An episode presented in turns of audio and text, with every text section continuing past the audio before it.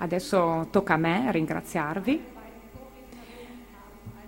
Le due persone che hanno già parlato prima di me hanno fatto una bellissima presentazione e eh, hanno già fatto un'introduzione molto competente di quello che sarà il tema di oggi, però vorrei aggiungere un paio di cose ancora. Il primo punto è che io Ammiro molto come qui a Modena e a Sassuolo e a Carpi si sia riusciti a portare i nostri discorsi, i nostri contributi fuori dalle stanze dei cosiddetti dotti per portarli veramente sulle piazze. Questa è una cosa fantastica. E non solo Michelina Bossari ha partecipato a questa iniziativa insieme a tutto il suo team non lo ha fatto da sola, l'ha fatto insieme alle città, ai tecnici, agli interpreti e vorrei ringraziare tutti loro. E in secondo luogo vorrei anche ricordare quello che è il nesso tra la mia presentazione e il tema generale di questo Festival della Filosofia. Esistono un'eredità materiale ed un'eredità immateriale. A differenza della tradizione che ci è stata tramandata, c'è anche la storia, per esempio la storia del XX secolo, e che è un'eredità immateriale. E soprattutto dalla prospettiva tedesca non la si può scegliere e non la si può neanche rifiutare. Oggi parlerò dell'eredità delle due guerre mondiali e mi chiederò anche in che modo queste, eh, questa eredità sia stata reintrodotta all'interno della memoria culturale e sia stata trasformata in un patrimonio di memoria nazionale e soprattutto transnazionale, o forse come ciò non è ancora stato fatto.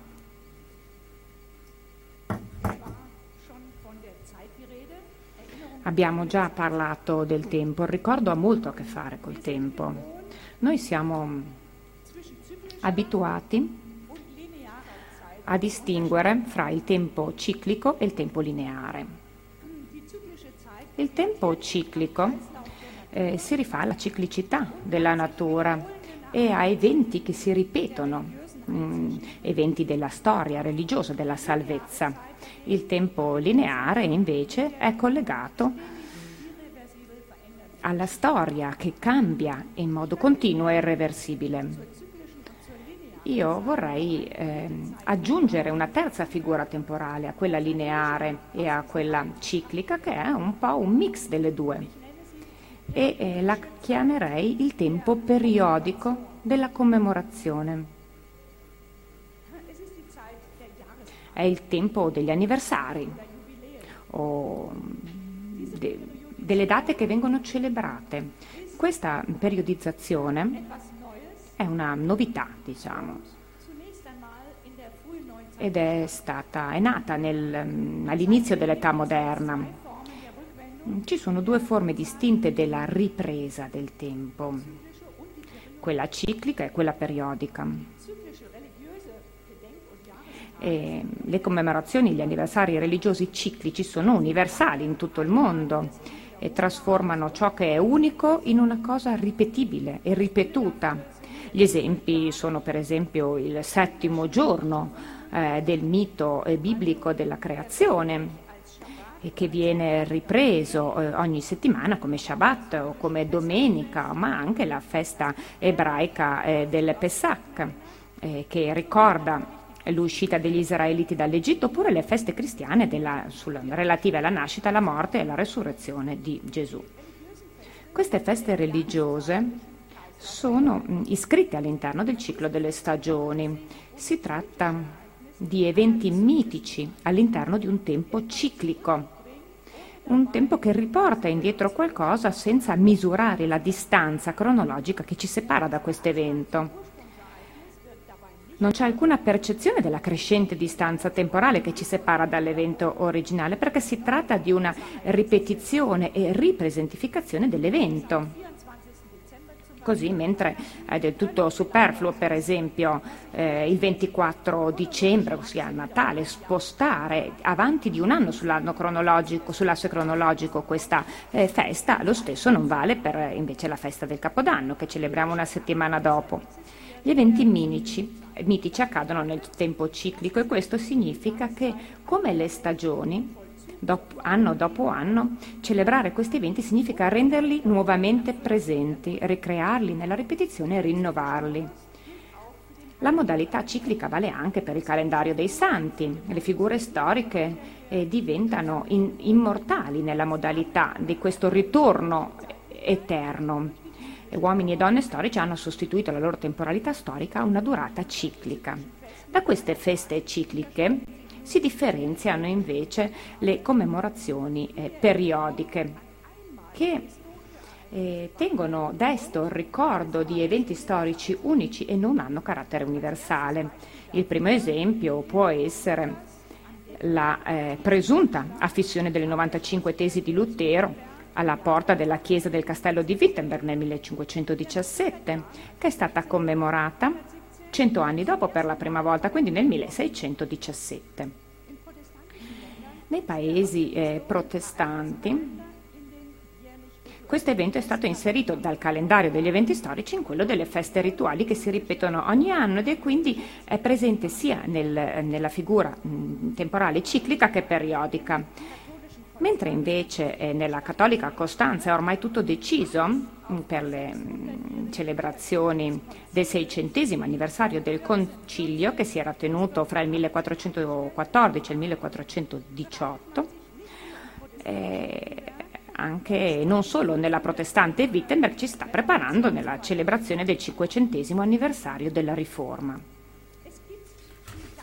E ci sono pochi eventi storici che sono incorporati nel tempo ciclico della ripetizione del rinnovamento annuale.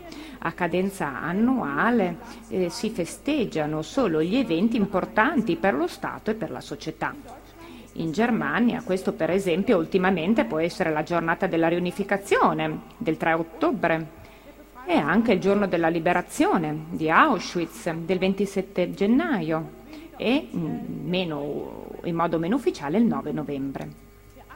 L'8 maggio,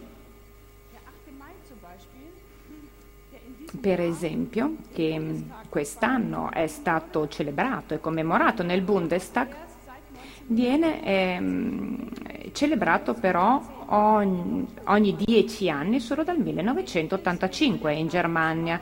E simile è la situazione, eh, riguarda invece il giorno dell'anniversario della caduta del muro. Non fanno parte del tempo ciclico, ma di quello periodico che ehm, a cui manca completamente il senso della distanza temporale. Nel tempo lineare della storia ci sono mh, mm, tutti gli eventi che sfumano sempre più nel passato, tendendo a essere dimenticati, a scomparire del tutto. Nel tempo ciclico di una presenza mitica invece continuano a rinnovarsi e nel tempo periodico della memoria eh, storica entrambe le forme eh, sono collegate fra loro le forme del, eh, della lontananza e del ritorno. Le celebrazioni storiche, le commemorazioni storiche sono come dei monumenti nel tempo e che periodicamente riconducono indietro qualcosa di ciò che gradualmente sprofonda sempre più nella lontananza del passato. Ciò che viene riportato è sempre qualcosa di diverso. Per esempio i festeggiamenti per l'8 eh, maggio sono stati chiaramente molto diversi nel 1985, nel 95, nel 2005 e nel 2015. E questo naturalmente ha a che fare con il ricambio generazionale e con il graduale indebolirsi del ricordo vivo dei testimoni del tempo. I giorni di commemorazione, i giubilei periodici riportano nel presente un pezzo del passato, lo rimettono in scena, lo offrono di nuovo alla nostra vista in modo da poterlo giudicare da capo.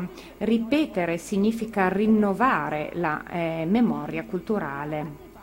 Eh, con il loro mutare di volta in volta gli anniversari e le giornate commemorative rispecchiano un, un processo mai concluso di ricezione e di interpretazione della storia.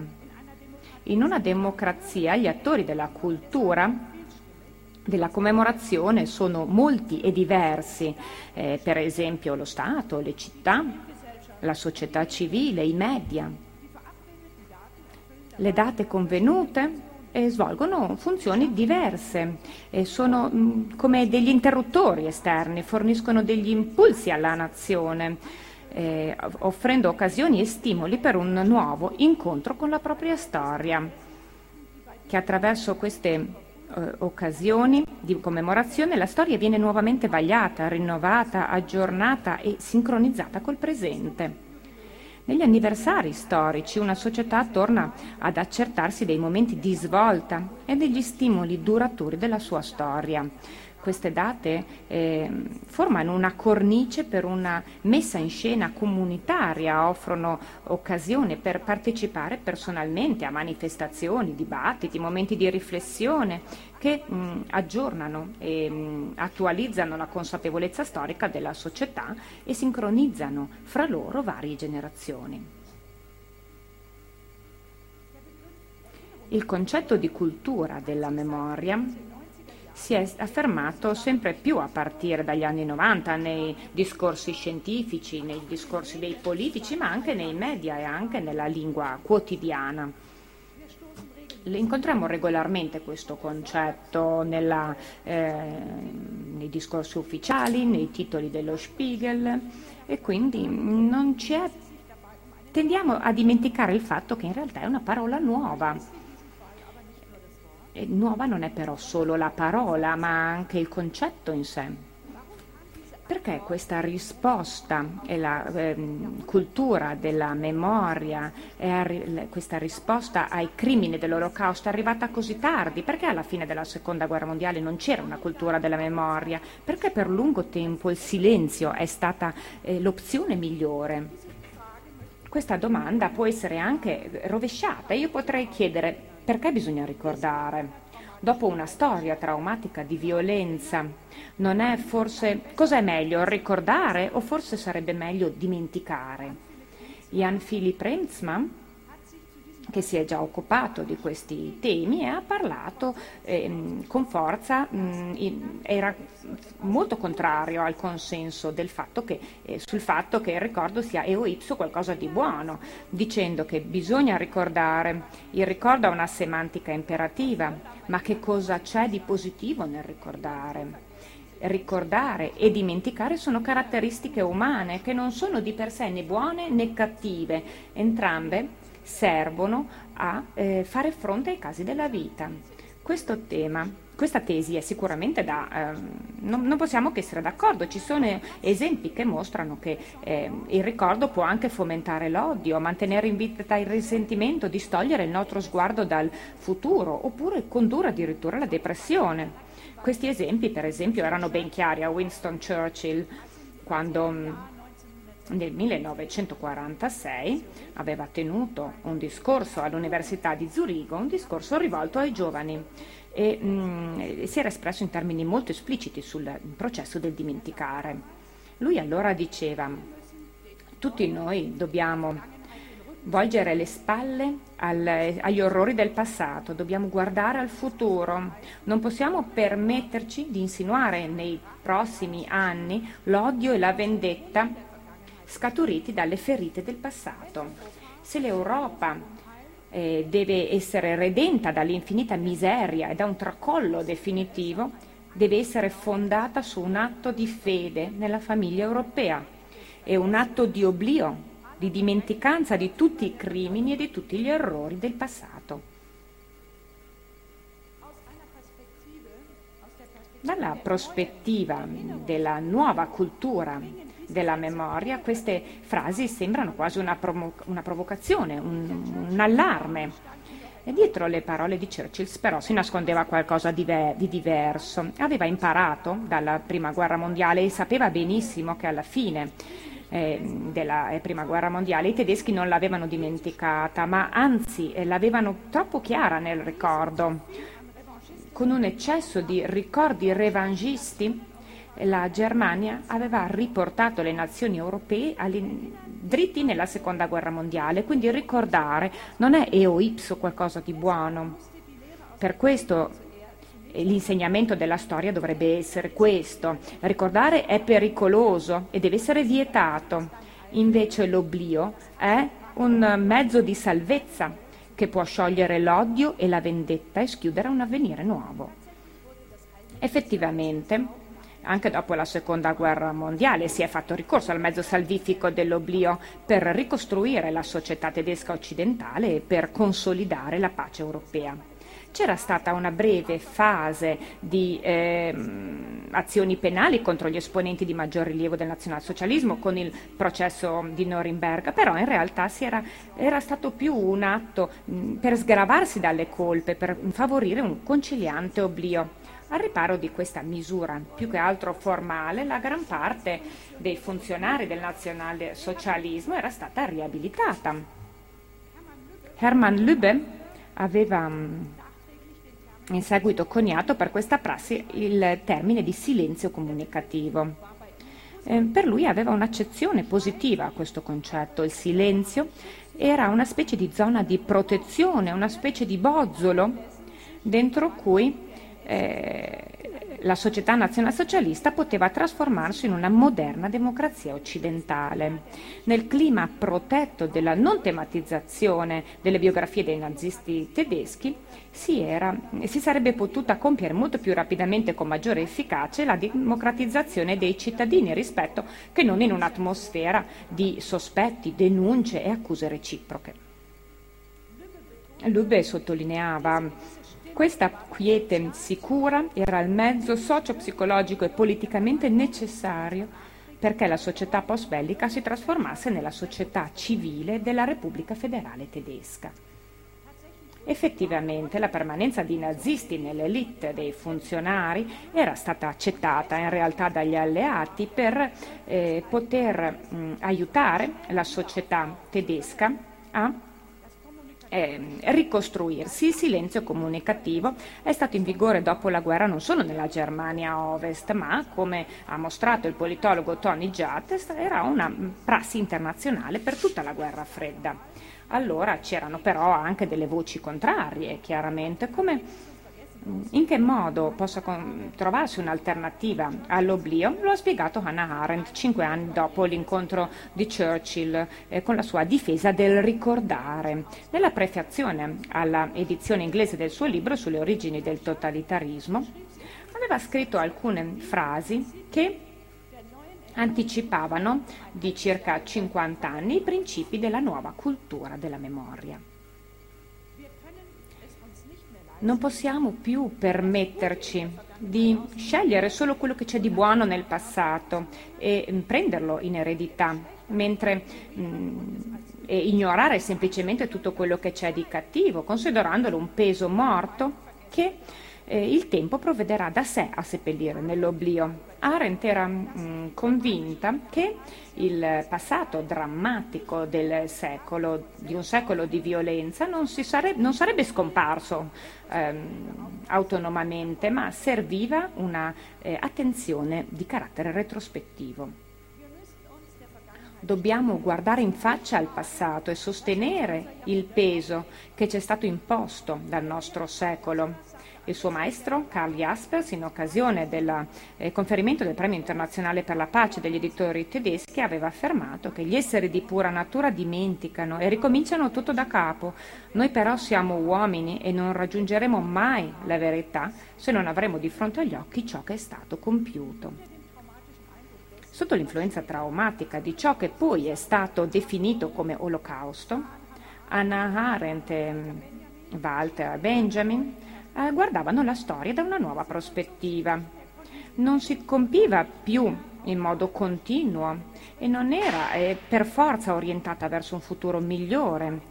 Al contrario, aveva subito un'interruzione catastrofica e da quel momento sarebbe stata vista in prospettiva etica. Arendt e Benjamin sapevano che il passato non è solo un peso morto, eh, se è gravato del peso di persone uccise e delle ingiustizie che sono state compiute nei loro confronti ed esige risposte dal presente. Questa dimensione post-traumatica ed, ed, ed etica è la novità storica relativa alla cultura della memoria. In questo eh, nuovo spazio culturale della memoria non si piangono e si commemorano solo le proprie morti, le proprie vittime, ma per la prima volta eh, vengono commemorate anche le vittime di cui si è stati diretti colpevoli, che vengono riconosciute, compiate, compiante, inserite nella memoria nazionale. La mia tesi è che l'emergere di questa nuova cultura del ricordo e il declino della fede nel progresso siano molto col- collegate l'una con l'altra e mh, mm, segnino un punto di transizione nella concezione occidentale della freccia del tempo, di cui solo gradualmente stiamo diventando consapevoli.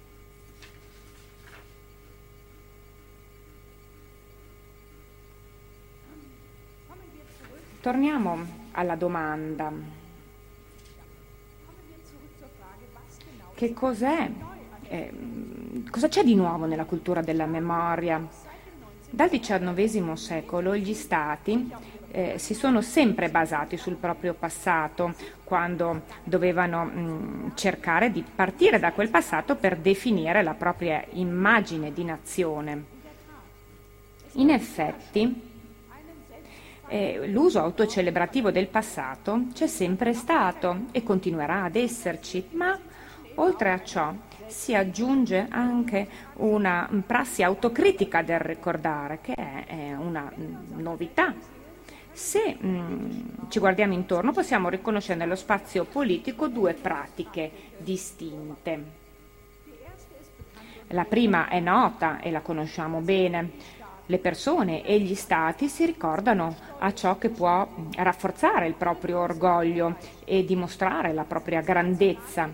La memoria nazionale è lo zoccolo su cui si costruisce un'immagine di sé di stampo positivo che venga riconosciuta e ammirata. Gli eventi che mettono a rischio questa immagine vengono quindi taciuti oppure rimossi.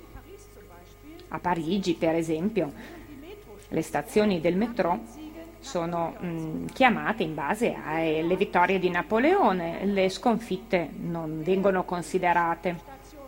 Chi vuole prendere la metropolitana alla stazione di Waterloo, di cui eh, festeggiamo il bicentenario, dovrà andare a Londra, nella, nella metro di Londra anche nei nostri ricordi personali e ricordi personali preferiamo ehm, giocare il ruolo di un eroe che, piuttosto che quello di un, par- di un perdente, per non parlare di un traditore o di un criminale.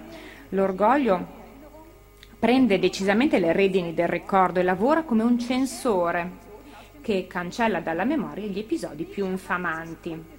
Nietzsche aveva già formulato molto chiaramente questa legge fondamentale della rimozione. Io ho fatto questo, dice la mia memoria, non posso aver fatto questo, dice il mio orgoglio, e rimane caparbio e inamovibile. Alla fine la memoria batte in ritirata. La nuova cultura della memoria, di contro a queste tendenze naturali, ha dato vita a una forma dialogico, dialogica del ricordo che non esclude che non sottopone più eh, i ricordi solo all'orgoglio. Accanto all'orgoglio si inserisce anche il senso di responsabilità. Per questo non eh, celebriamo solo le nostre vittime eh, della guerra, ma anche le vittime dei nostri crimini che ehm, entrano, vengono incluse nella memoria e nella responsabilità dei singoli Stati.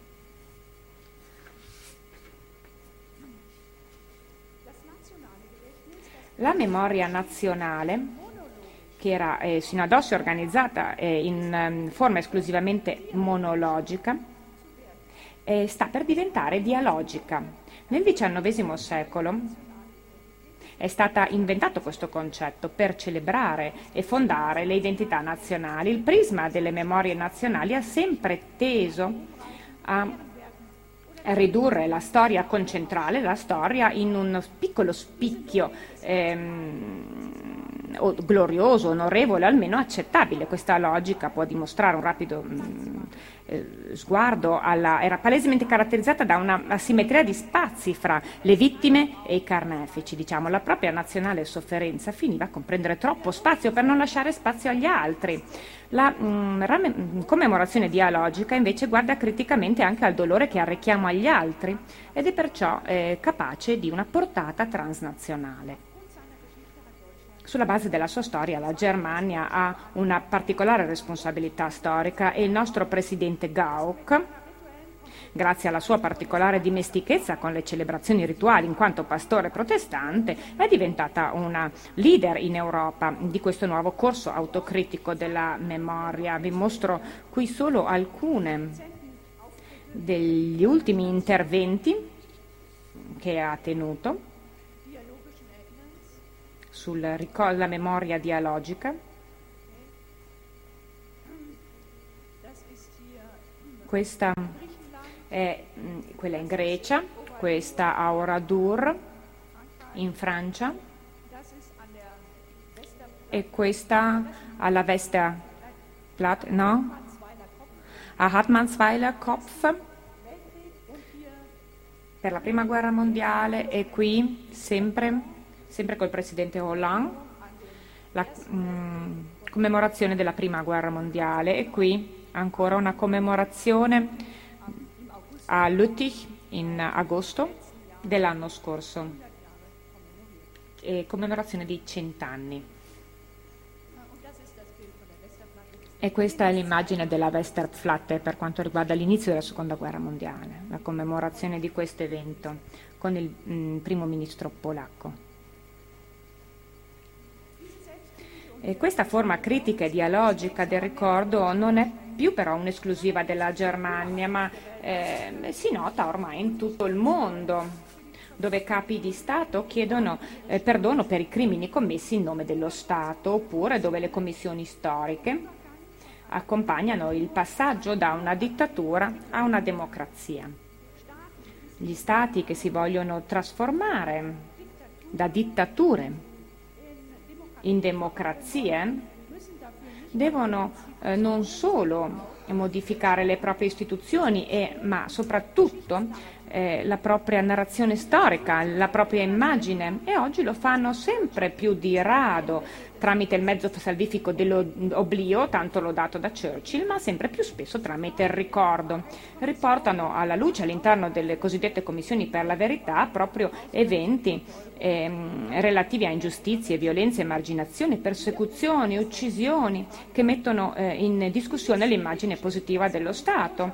Questo interesse critico alla verità storica è nato nel contesto di una nuova politica dei diritti dell'uomo, eh, del riconoscimento della dignità delle vittime e alla disponibilità ad assumersi la responsabilità per i crimini commessi nel nome del proprio Stato. Io qui eh, vorrei distinguere tre diverse forme eh, di relazionarsi con un passato gravido di mh, tare antiche, un taglio netto, un nuovo inizio, ossia tabula rasa, e una linea di separazione. Eh, ci si richiama all'immagine del taglio netto quando si vuole mettere fine a un capitolo buio della propria storia, si vuole voltare pagina, non se ne deve parlare più, proprio in base al motto lontano dagli occhi, lontano dalla mente. Ciò che non viene più detto, più tematizzato, si spera che eh, scompaia da sé, senza parlarne. Eh, l'idea che si dovesse dimenticare il proprio passato per eh, muoversi verso un futuro migliore era opinione comune in Europa, come abbiamo già visto, ancora alla fine della Seconda Guerra Mondiale.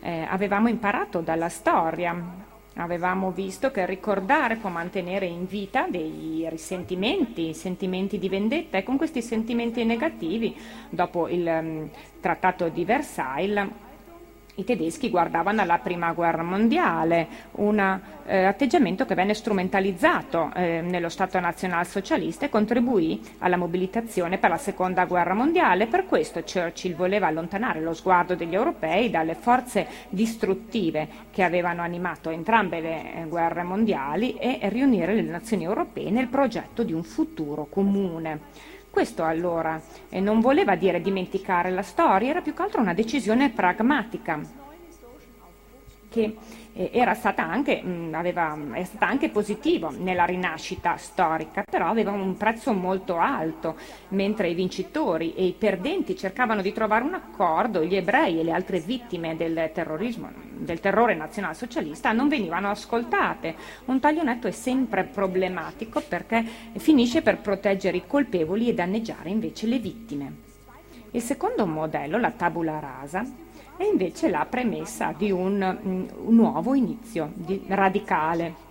Eh, strati di passato interi vengono annullati, non, vengono, eh, non, figurano più come parte di una storia che deve iniziare da capo. Si tratta di un um, ampio accordo fra tutti coloro che erano stati protagonisti del passato per muoversi verso il futuro.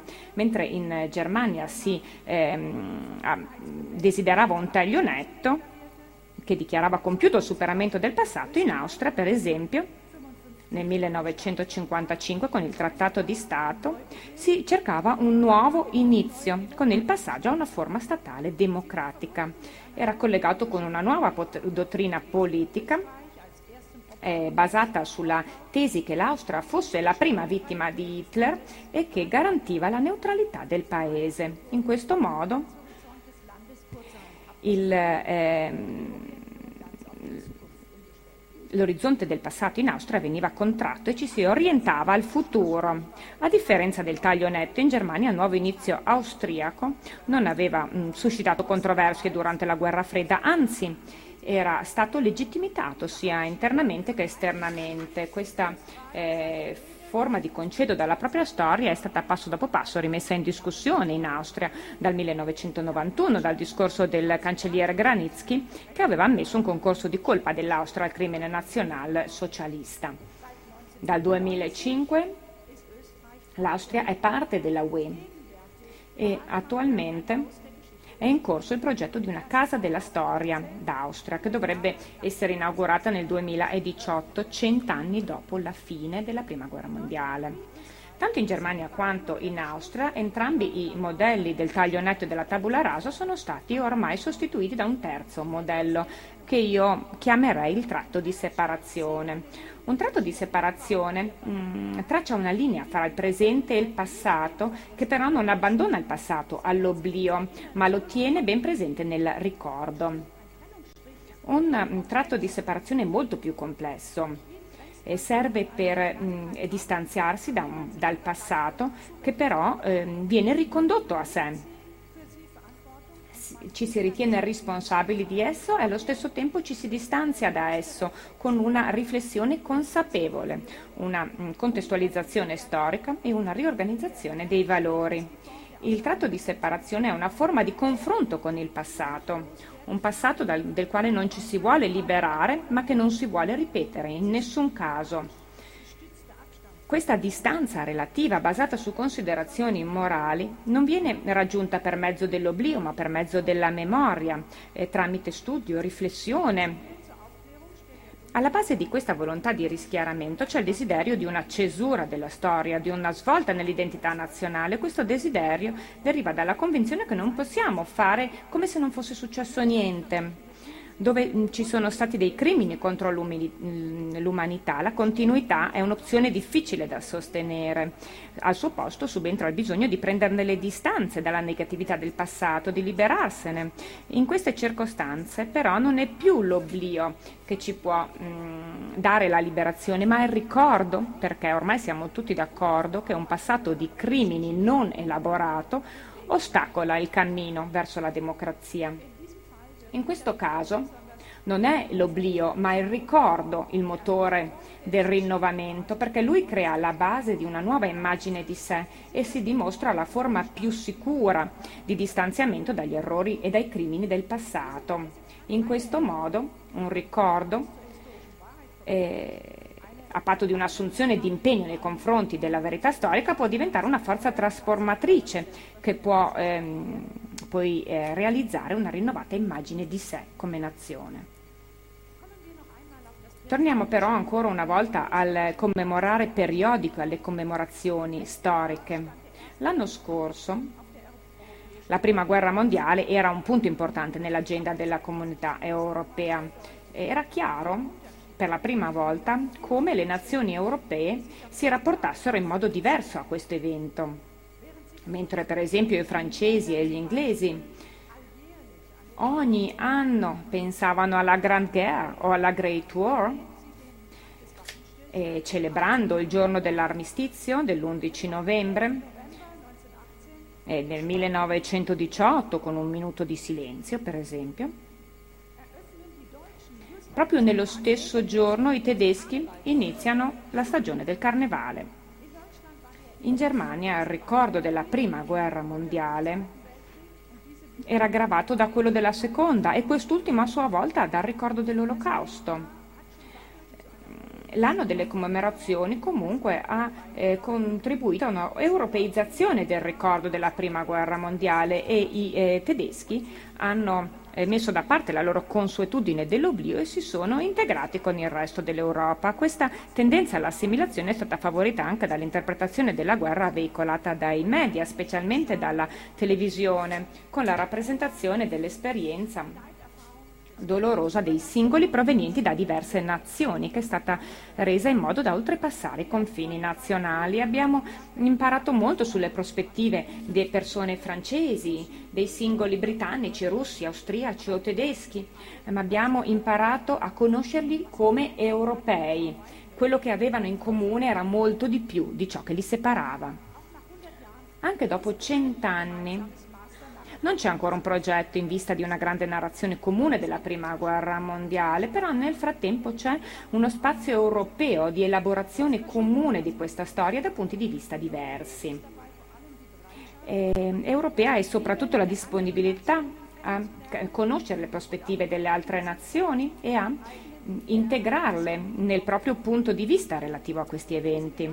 Grazie a questo ricordo congiunto, la memoria europea è diventata più lunga e più inclusiva. Eh, sotto le ceneri dei campi di concentramento sono emersi anche i killing fields della Somme, i cimiteri di guerra di Ypres e Verdun, come ulteriori luoghi centrali della memoria europea. Mentre la storia della UE inizia in realtà dopo la seconda guerra mondiale. La prima guerra mondiale ci ricorda eh, la storia di violenza del XX secolo che ha intrecciato i destini di tutti, è un'eredità europea, un'eredità che non si può scegliere e non si può dimenticare, ma si può cercare di eh, introdurre ciò contempera a causa di divisione e distruzione all'interno di una storia comune. Proprio questo ha cercato di fare il presidente Hollande quando il 18 novembre, l'11 novembre forse, del 2014 ha inaugurato nel nord della Francia un nuovo memoriale della Prima Guerra Mondiale. Nel suo discorso aveva detto laconicamente gli uomini di tutto il mondo sono venuti qui a morire L'imponente complesso monumentale di Notre-Dame de Lorette, vicino alla città di Arras, si chiama il Cerchio della Memoria e contiene i nomi di 580.000 soldati uccisi. I nomi, e questo è veramente rivoluzionario, sono elencati in ordine alfabetico. In questo modo si spezza il legame eh, con le nazioni, con i reggimenti in modo consapevole, sono tutti riunificati nella fratellanza democratica della morte. Andando al di là delle logiche nazionali, il presidente Hollande ha creato un monumento transnazionale dove il lutto eh, comune sull'insensatezza di questa guerra e delle perdite è messo in primo piano e la sua commemorazione, all'anno della commemorazione, è stato questo eh, monumento mh, al tempo stesso monumentale ma anche posteroico europeo. Eh, tuttavia la sua offerta non è stata accettata dai partner europei. Dall'Inghilterra non sono arrivati né David Cameron né il principe Charles, eh, ma anche, anche la Merkel non c'era, era stata rappresentata dal suo ministro della difesa. Le commemorazioni sono sempre inevitabilmente anche un barometro degli umori politici e delle tensioni, delle polarizzazioni. La UE dal 2005 ha una giornata di commemorazione ufficiale che deve essere accettata dai, nuovi, dai paesi che vogliono diventare nuovi membri. E questo è il 27 gennaio, il giorno della liberazione di Auschwitz da parte dell'Armata Rossa. Tempo fa già avevo notato il paradosso con cui gli Stati dell'Unione si raccolgono insieme a formare una comunità della memoria all'interno della quale proprio la Russia, il paese da cui provenivano in effetti gli eroi di questa impresa, non gioca assolutamente alcun ruolo.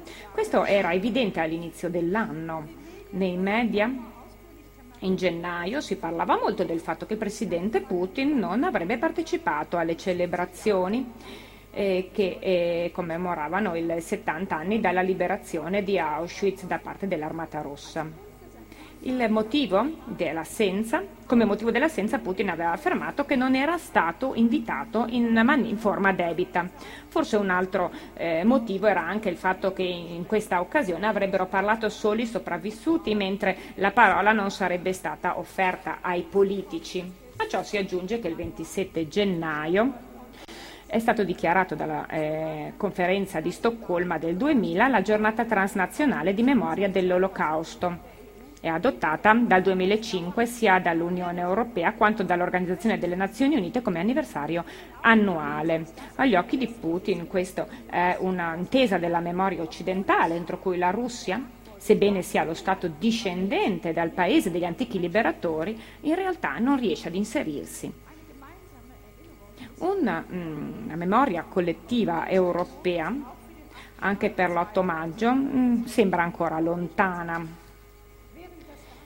Mentre nel frattempo la data vale nell'Europa occidentale come il giorno della liberazione, viene così celebrata, la stessa data nei paesi dell'Europa centrale ed orientale ha un'altra eco diversa. Questi stati alla fine della guerra non, erano, non si trovavano dal lato dei, degli stati liberati, ma al contrario per loro era iniziata un'epoca di dominio e di mancanza di libertà. Dato che fino all'89, al 90, eh, hanno dovuto attendere fino all'89 al 90 per una libertà, definiscono la loro identità, ad eccezione della DDR, a partire da questa esperienza di oppressione e mantengono vivo nei loro musei storici il ricordo doloroso delle vittime a livello nazionale. Con il chiaro obiettivo di contrapporsi a questi ricordi di sofferenza, Putin festeggia il 9 maggio con l'enfasi di una vittoria epocale il 9 maggio è, ehm, ormai, è ormai da tempo estranea alla storia comune dei paesi vincitori, si prepara a diventare il simbolo politico più importante di Mosca, sulla strada verso una nuova identità imperiale.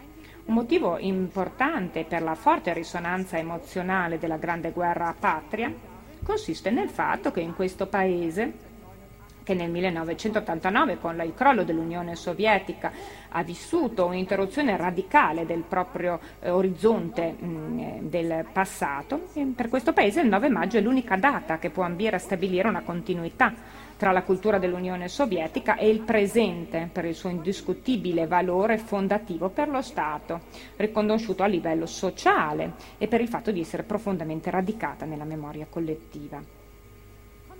I giorni di commemorazione sono parte del nostro computo periodico del tempo e servono mh, agli stati, alle società, agli individui per avere conferma di se stessi. Offrono un'occasione per riflettere sul presente alla luce del passato. La storia che è dietro di noi non bisogna dimenticarla, ma bisogna cercare sempre di eh, confrontarsi con essa in modo nuovo perché mh, mm, mano a mano che si sposta in avanti il punto del presente sull'asse del tempo, cambiano anche i presupposti e le sfide connesse al, ricordo. Al ricordo. Con il mio intervento volevo mm, presentarvi alcuni problemi e potenziali della vecchia e della nuova cultura della memoria. Il riferimento a un evento passato può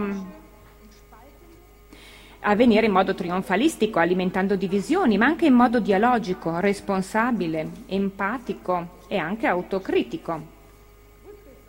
L'autorappresentazione in veste eroica delle nazioni si è sempre giovata del ricorso al passato, spesso strumentalizzato anche dalla politica.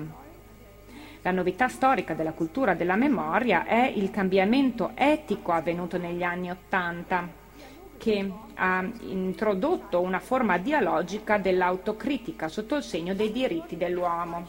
In questo modo a differenza delle normali strutture monologiche di autorappresentazione nazionale, sono state create nuove forme di ricordo che consentono una memoria transnazionale e rafforzano la solidarietà con le, eh, le vittime della guerra e della storia. Grazie per l'attenzione.